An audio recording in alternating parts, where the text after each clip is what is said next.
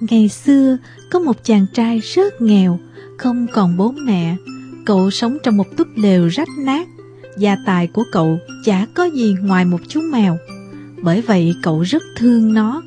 Chú mèo rất khôn ngoan và cũng thương yêu cậu chủ. Một hôm, con mèo nói với cậu chủ: "Cậu ơi, xin cậu cho tôi một đôi hia thật đẹp. Tôi sẽ mang về cho cậu một ngôi nhà cực kỳ tráng lệ." Chàng thanh niên tuy không tin nhưng vẫn muốn làm vui lòng con mèo cưng. "Được rồi, ta sẽ cho mi một đôi hia. Để xem mi giúp gì được ta nào."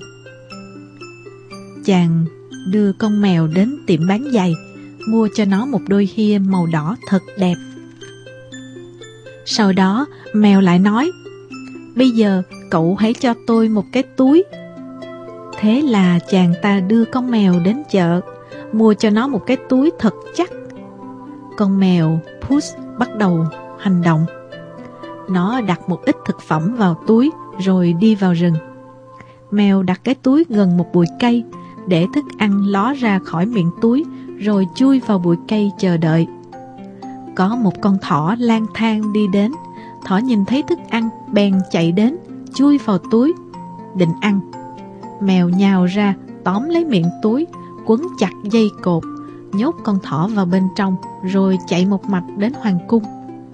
Mèo xin vào gặp đức vua: "Muôn tâu bệ hạ, chủ nhân của thần là hầu tước Carabas, xin dâng cho ngài con thỏ mập mạp này ạ." Đức vua vốn thích ăn thịt thỏ nên ngài rất hài lòng. Hôm sau, mèo lại vào rừng với vài món thức ăn trong túi. Nó đặt cái túi xuống bãi cỏ, cố ý để thò thức ăn ra khỏi miệng túi. Một bầy chim trĩ béo tốt đáp xuống bãi cỏ, tranh nhau chui vào túi để tìm thức ăn. Mèo nhảy đến, tóm lấy miệng túi, tóm chặt miệng túi lại với một con chim trĩ bên trong. Thế rồi nó chạy một mạch đến hoàng cung, xin vào gặp đức vua và tâu: "Muôn tâu bệ hạ, chủ nhân của thần là hầu tước Carabas, xin được dâng lên ngài con chim trĩ béo mập này ạ." Đức vua rất hoan hỉ vì ngài cũng rất thích ăn thịt chim trĩ quay. Một hôm, nghe được tin tức ngoài chợ, mèo chạy ngay về nhà nói với cậu chủ: "Cậu chủ ơi, tôi vừa nghe được tin tức vua và công chúa sắp đi ngang qua đây. Tôi sẽ giúp cậu cưới được nàng công chúa xinh đẹp này." Chàng thanh niên lắc đầu, cho là chuyện mơ tưởng. Tuy nhiên, chàng cũng chiều ý con mèo, thực hiện theo ý đồ của nó. "Cậu hãy xuống núp dưới lòng suối này, mọi việc cứ để tôi lo liệu cho." Thế là chàng thanh niên lội xuống suối, trầm mình dưới dòng nước, chờ xem mèo làm gì.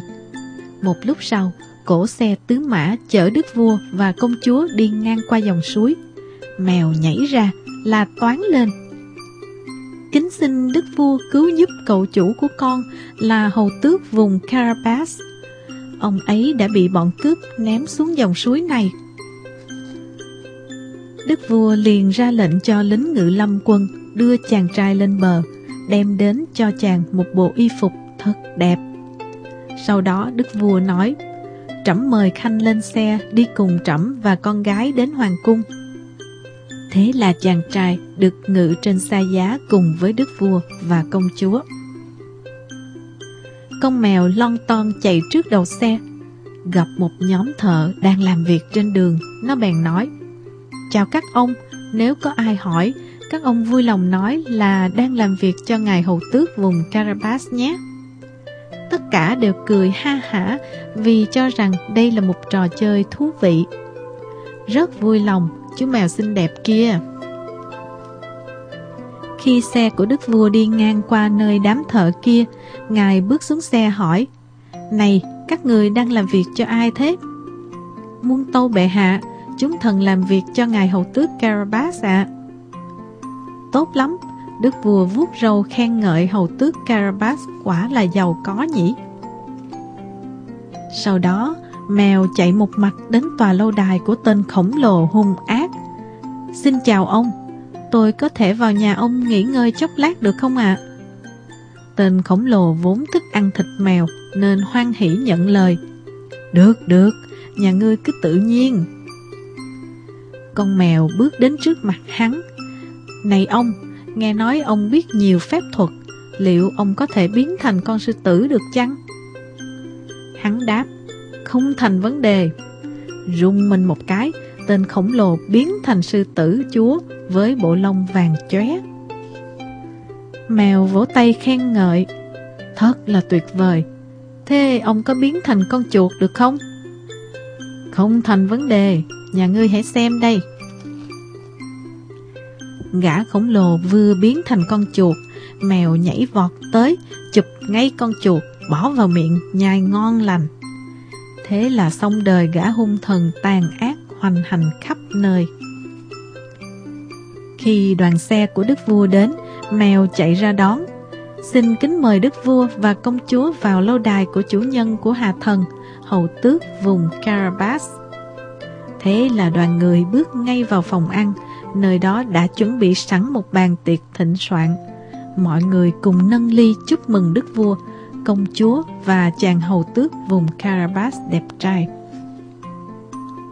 Chàng hầu tước vùng Carabas khiêu vũ với nàng công chúa xinh đẹp tuyệt trần. Công chúa ơi, ta yêu nàng lắm, nàng có bằng lòng kết hôn với ta không? Công chúa tươi cười, vâng, thiếp rất sẵn lòng.